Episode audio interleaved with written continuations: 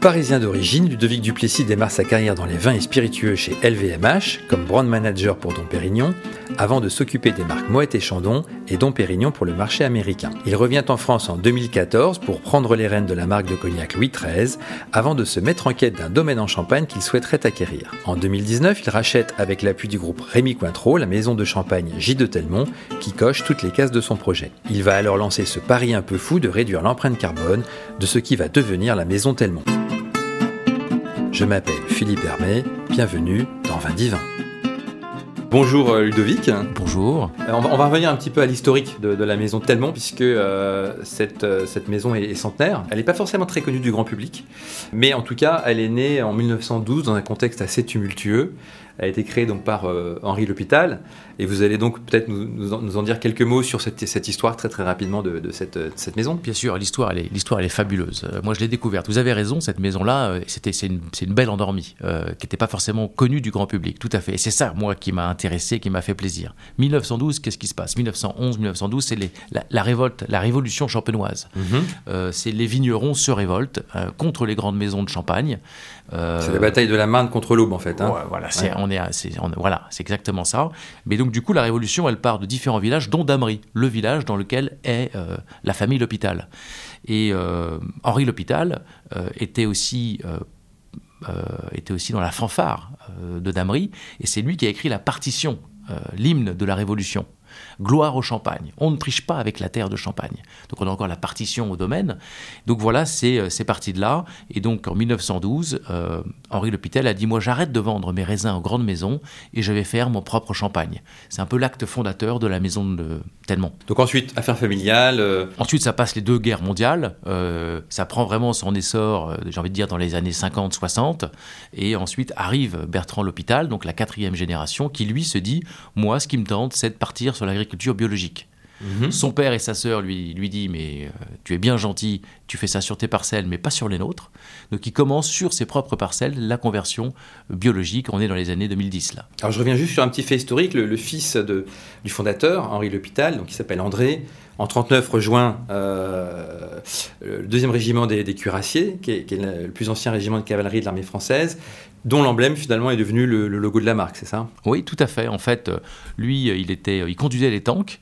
il s'est retrouvé encerclé lors d'une bataille. Il a perdu l'essentiel de ses camarades. Et à la fin de la guerre, il va voir euh, son responsable en chef et il lui dit voilà, est-ce que je peux utiliser le logo qui m'a protégé pendant toute la guerre? Est-ce que ce logo peut protéger ma maison de champagne euh, pour le siècle à venir? Et euh, il a obtenu l'autorisation et de là est arrivé effectivement ce logo, cet emblème, ce chevalier. D'accord, donc en 2020, rachat par le groupe Rémi Cointreau. Octobre 2020, oui, tout à fait. Voilà, donc Bertrand l'hôpital devient, enfin, devient, reste dans la maison comme chef de cave. Hein, voilà, moi c'était vraiment ce que je lui avais proposé. Hein, le projet de départ, c'était tout change, rien ne change. Euh, et j'avais très envie que Bertrand euh, reste avec nous dans la durée. Bertrand, il a deux fonctions. Il est chef de cave, mais il est aussi et surtout responsable de la vigne. On l'appelle le grape father, mhm. le parrain des raisins. Euh, voilà, c'est le même bonhomme qui va faire les raisins et qui fait le vin.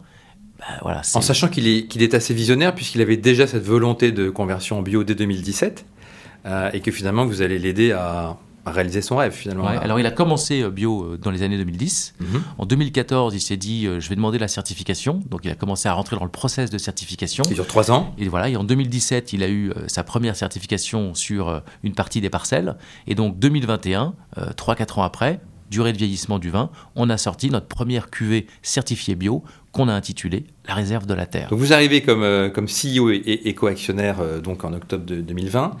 Euh, quelle a été votre première mesure phare? Ma première mesure phare a été euh, d'expliquer mon projet, euh, le projet Au nom de la Terre, mhm. qui est un projet qui est né, on est 17, hommes et femmes, dans la maison Telmont, et les 17, on l'a partagé ensemble, et voilà, et on a tous signé le fait que, voilà, on allait dans cette direction-là. C'était d'être sûr que ce projet rassemble tout le monde. Et donc, et donc ça a été le cas. Et donc voilà, c'était vraiment le partage du projet au nom de la Terre, s'accorder sur les axes qu'on va prendre, qui sont des, qui sont des engagements qui sont forts, hein, qui vont, euh, pour certains, euh, totalement en rupture par rapport à ce qui se fait. Et euh, mais c'est ça qui nous a plu, nous. Voilà, c'est de se dire, voilà, on va se lever tous les matins sur un projet qui nous anime au nom de la terre. Alors justement, donc dans ce dans ce programme in, in, nomine terrae en, latin, il y a plusieurs mesures phares, dont celle qui est quand même assez ambitieuse, qui est de convertir finalement 100% des vignes euh, partenaires euh, et des parcelles euh, de, la maison en, bio d'ici 2031, c'est ça? Tout à fait, En sachant qu'il n'y a que 4% aujourd'hui du, parc, enfin des vignes dans le Champenois qui sont, qui sont bio, c'est ça? Tout à fait, qui sont certifiés bio. Qui sont certifiés bio. Donc ça, c'est quand même un, engagement fort. Alors c'est un engagement fort, mais notre premier engagement dans de la terre, forcément, il devait commencer par la terre. comment, vous allez faire pour convaincre tous les vignerons partenaires? Parce que c'est pas évident. Alors, à, point de vue technique, euh, d'un point de vue même des sols, d'un point de vue des contraintes. Euh. Ah, c'est très compliqué, mais vous allez voir. Avant même de parler de l'agriculture biologique, ce qu'on fait, j'aimerais qu'on parle quand même de la biodiversité. Euh, donc aujourd'hui, dans le domaine Telmont et sur nos partenaires vignerons, Telmont, juste pour repréciser, c'est 25 hectares du Telmont Estate et on a 55 hectares de partenaires vignerons. Et mhm. c'est important de parler de, voilà, d'une maison de champagne, de tous ces approvisionnements raisins. Voilà, c'est très important d'être totalement transparent là-dessus. La biodiversité, donc, c'est les couverts végétaux, euh, c'est on plante des charmilles, on plante des arbres. Voilà, c'est très important de garder ces sols euh, vivants euh, dans la Champagne. et ça, j'ai envie de dire, toutes les maisons de Champagne s'accordent dessus. Et il y a un vrai mouvement qui est en train de se passer. il y a un vrai mouvement fort de biodiversité en Champagne. Et c'est superbe de voir ça. les maisons commencent vraiment à analyser les sols. Et donc, voilà, bravo. Moi, je dis bravo. On avance tous ensemble et c'est génial. Le choix de Telmont était d'aller un peu plus loin et d'aller sur l'agriculture biologique. Mhm. Et je tiens euh, donc à signaler juste ce que ça veut dire. Ça veut dire quoi? Ça veut dire d'arrêter herbicides, pesticides et fertilisants chimiques. C'est pour ça qu'aujourd'hui, euh, le climat champenois est, dur et ne permet pas forcément, euh, est beaucoup plus compliqué, c'est beaucoup plus compliqué de faire du bio en Champagne que dans le sud de la France. Oui, parce que c'est plus humide, voilà, plus de donc la création du milieu qui vient, les champignons. Et donc du coup, nous, pour les 25 hectares de notre Telmont Estate, on a dit qu'on serait 100% certifié en 2025. On est déjà 85% certifié ou en conversion. Ça, j'ai envie de dire, c'est assez facile entre guillemets, parce que c'est entre nos mains, c'est une philosophie de vie. Bertrand est totalement euh, derrière cette philosophie-là, et euh, on y va euh, totalement corps et âme dans ce chemin-là. Mhm. Le plus compliqué, effectivement, c'est de convaincre nos partenaires vignerons d'y aller. Alors aujourd'hui, on a déjà 45% de nos partenaires vignerons qui sont certifiés ou en conversion. Donc on a ceux qui euh, étaient déjà certifiés, il y en a ceux qui ne veulent pas être certifiés, et auquel cas, euh, bah, euh, on ne pourra pas aller plus loin avec eux, mais on s'est laissé 10 euh, ans hein, exprès pour pouvoir engager des discussions et, essayer quand même de les amener avec nous. Et puis, on a une nouvelle génération de vignerons qui vient taper à notre porte en disant on a envie, on a envie d'en faire partie. Comment on fait? Hein, et comment est-ce qu'on peut le faire avec vous? Donc, Bertrand donne beaucoup de conseils techniques. Mm-hmm. Voilà. Donc, quand on a annoncé le projet de passer 100% bio en 2031, ça peut paraître long, mais en fait c'est un sprint, hein, parce qu'il faut 3 ans de conversion, 3 ans de vieillissement de vin, donc c'est pas, pas, si simple. On nous a dit, mais vous êtes fous euh, d'aller dans le bio. Euh, nous, on a répondu, euh, on serait fous de ne pas y aller. c'est tellement évident pour nous, dans notre projet au nom de la Terre, d'arrêter herbicides, pesticides et fertilisants chimiques. Donc voilà, pour, pour, essayer de répondre rapidement à votre, à votre question sur le premier axe au nom de la Terre. D'accord, alors il y en a d'autres. on, va, on va citer rapidement, donc il y a L'électricité, 100% issue d'énergie renouvelable. Donc on est quoi sur du solaire, éolien euh Non, pas encore sur du solaire. Euh, on, est en, on, est en, train d'étudier. Le solaire en Champagne, c'est pas si euh, évident, que ça. Il y a du plus, il y a du moins. Mais on est vraiment là-dessus et, et, je pense qu'on va, qu'on va y aller. Mais on est 100% énergie verte. Tout notre parc véhicule est maintenant électrique et tous les tracteurs sont en train de passer sur du biocarburant. Donc vous avez supprimé tout ce qui était packaging, coffret, coffret cadeau, tout, tout finalement le, le superflu hein, qui était autour de, de la bouteille. Alors, ça, c'est très important parce qu'il ne faut pas passer trop rapidement là-dessus. Mhm. Euh, si on parle de sustainability, si on parle d'environnement, si on parle de durabilité en Champagne, on ne peut pas parler que de la terre, de la biodiversité ou de l'agriculture biologique. Ça va bien au-delà. Si vous faites votre empreinte carbone, ce qu'on a fait chez Telmont, avec l'aide de Cantis, on s'aperçoit que 90% des émissions, ça vient du scope 3 et ça vient essentiellement de la bouteille et du packaging. Mhm. Donc là, il faut prendre des actions fortes. Donc au nom de la Terre, on a pris des actions fortes. Sur le packaging, on a pris la décision d'arrêter tous les packaging, tous les étuis cadeaux, euh, parce qu'on pense qu'on n'en a pas besoin. On fait du champagne, on ne fait pas des boîtes cadeaux. Donc on a annoncé ça il y a 18 mois maintenant, euh, et euh, ça nous permet, rien qu'avec ça, de réduire 8% de notre empreinte carbone pour chaque bouteille produite.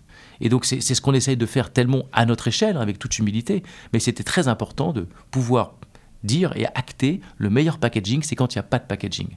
on vend une bouteille de champagne, on ne vend pas un, un suremballage. Même s'il est très écolo. Ça reste un packaging. Ça, c'était pour le packaging. La bouteille. Parlons-en de la bouteille. Très important, c'est le plus gros de votre empreinte carbone. La bouteille, on a pris trois actions.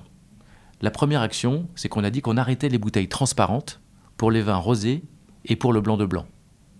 Pourquoi? Parce que ces bouteilles transparentes sont issues à 0% de verre recyclé. Mhm. Alors que la bouteille verte classique champenoise que vous connaissez est issue, elle, à 87% de verre recyclé. Donc à partir de 2021, on a tiré tous nos vins rosés et blancs de blanc dans des bouteilles vertes. Deuxième choix qu'on a fait, dans notre gamme, on avait des bouteilles qui avaient un format original. Mhm. On a décidé d'arrêter ça et de se concentrer 100% sur la bouteille classique verte champenoise avec le format traditionnel. Parce que les bouteilles qui, sont, euh, qui ont un format différent de la bouteille traditionnelle font plus de 900 grammes. Donc on s'est dit, il faut prendre la bouteille la plus légère. Aujourd'hui, elle fait 835 grammes. La bouteille champenoise classique, hein, j'entends. En sachant qu'il y a déjà eu un effort de fait en Champagne, Un super de la effort. part de l'ensemble des acteurs, on Ah est ouais, passé ouais, de ouais. 900 à 835 grammes, c'est Tout ça à fait, tout à fait. Drivé par le CIVC, euh, c'était il y a une dizaine d'années et c'était superbe d'ailleurs. C'était un vrai mouvement qui a été fait en Champagne. D'ailleurs, je tiens à signaler, je fais une toute petite parenthèse, c'est quelquefois on taxe la Champagne de ne pas être bon en termes de sustainability, Mhm, d'être en mhm, retard. mhm. C'est complètement faux. Euh, moi, je redécouvre la Champagne, et j'ai fait 10 ans, comme vous le savez, avec Dom Pérignon et moi. Je reviens, dessus- reviens sur la Champagne maintenant. C'est un, c'est un terroir, ce sont des maisons, ce sont des acteurs qui vont tous vers la sustainability depuis longtemps maintenant. Chacun euh, avec la rapidité euh, avec laquelle il peut le faire, avec lequel il peut entreprendre, mais il y a un vrai mouvement de fond en Champagne sur la sustainability qui ne date pas d'hier. Je reviens juste sur ma bouteille. Le dernier point qu'on a fait, euh, c'est avec Veralia, on a essayé de tenter de passer de 835 grammes À à 800 800 grammes. grammes. Mais ça, si on y arrive, c'est fantastique.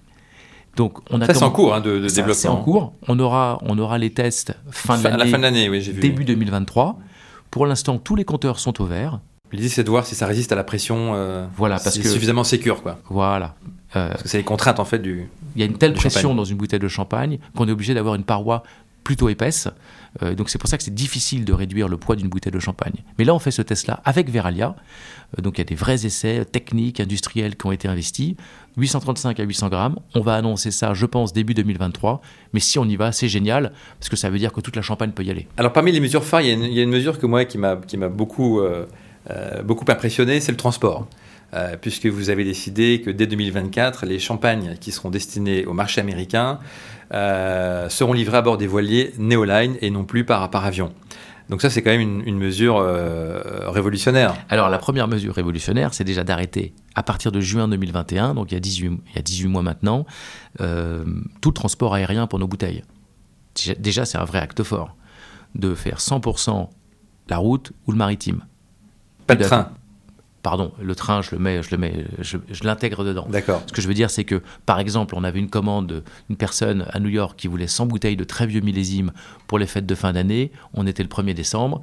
Je lui dis, bah, écoutez, on va essayer de vous trouver ces 100 bouteilles, mais en tout cas, vous, si c'est pour le, souhaiter la nouvelle année, vous la ferez le 1er avril, parce que ça va partir par bateau. Donc ça a déjà commencé, cette mesure. Ah ouais. Tout- je- toutes les mesures là que, dont, dont je vous parle Hmm. ont été actées le 21 juin 2021, D'accord. quand on a lancé le projet au nom de la Terre. Le, le- le marché américain, ça représente quelle part de votre, euh, de votre business aujourd'hui? Alors, on est sur du 25-30%. 25-30%, donc c'est pas négligeable. Non, et puis nous, c'est essentiellement États-Unis, Japon, UK, France. C'est ça, nos quatre marchés. Pour le Japon, vous allez faire comment pour livrer? C'est compliqué quand même en, en Non, bateau, ça va bah, prendre non, vous partez par bateau. Il suffit juste d'avoir un, un- un bon timing. une bonne Et puis- logistique quand même Oui, derrière. il faut juste gérer euh, les bons entrepôts dans les bonnes villes. euh, voilà, ça demande une meilleure gestion. ouais.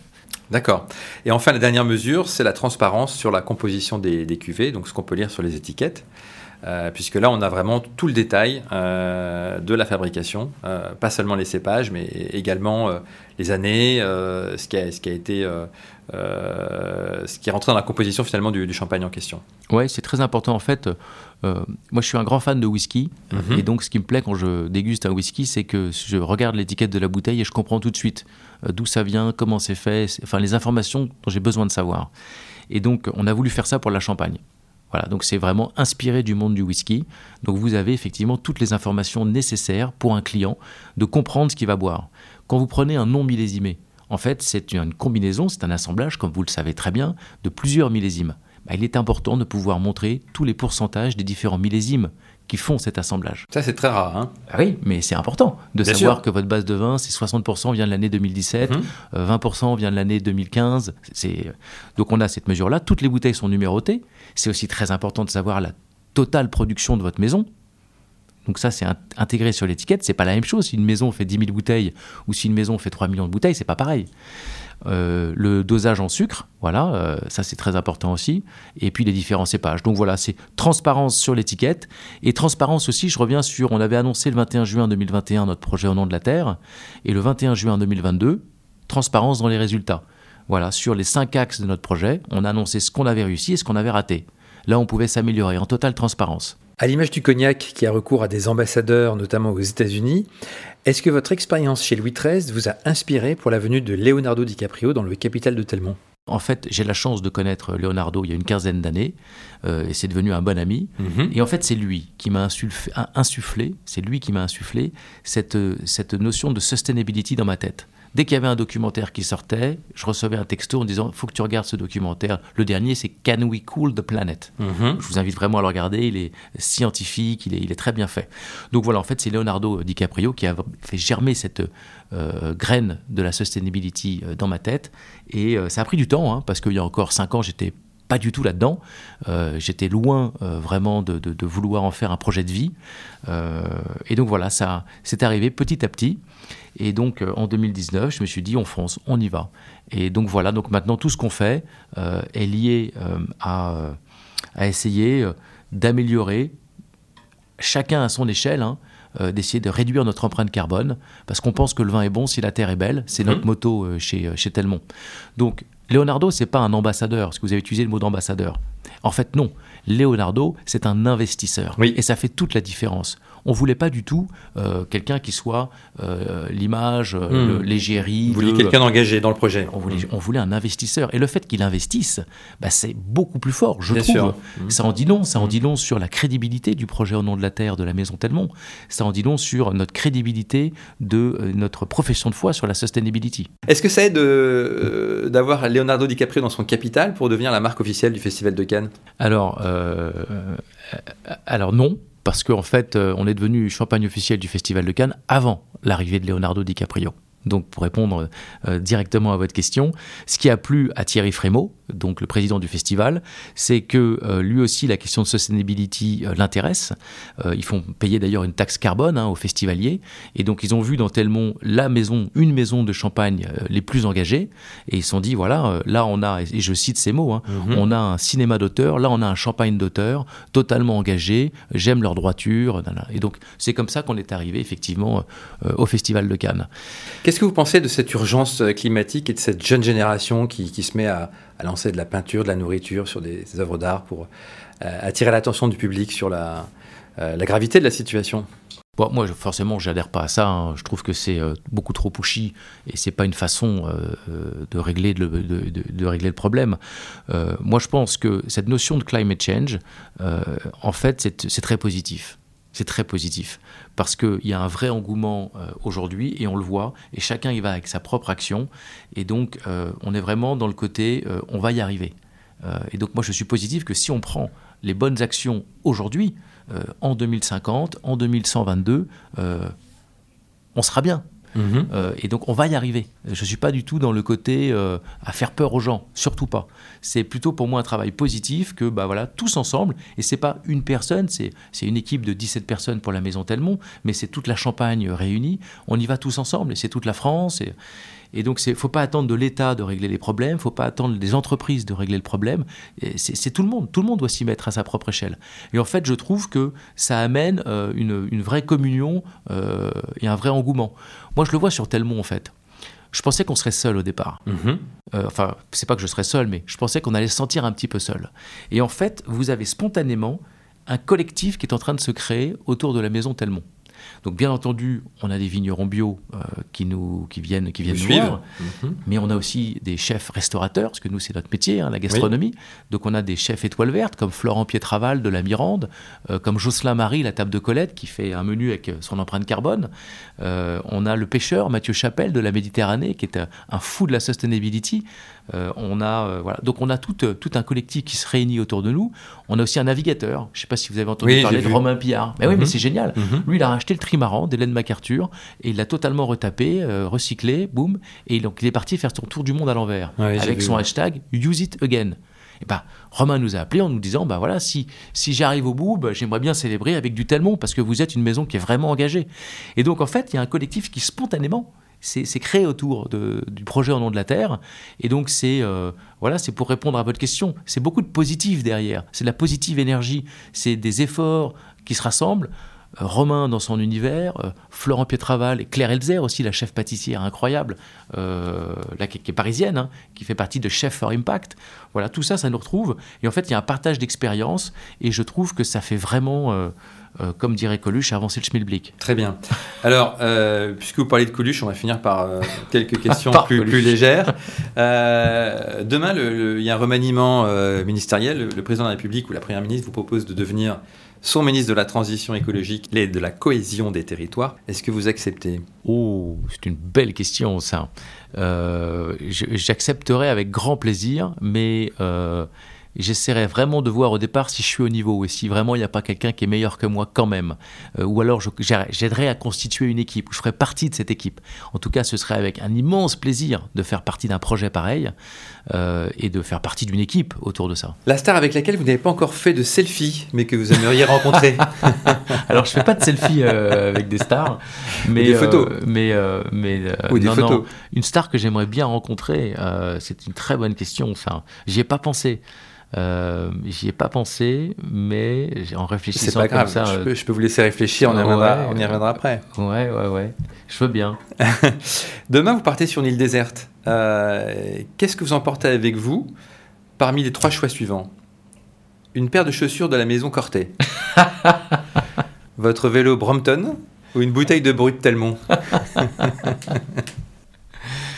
Euh, Sur une île déserte, hein. elle n'est pas très très grande l'île. Je sais pas. Non, elle n'est pas euh. très, très, très, grande. Euh, non, c'est marrant parce qu'effectivement, ce sont trois, trois maisons qui, euh, qui, me, qui me chatouillent, que, que j'aime beaucoup.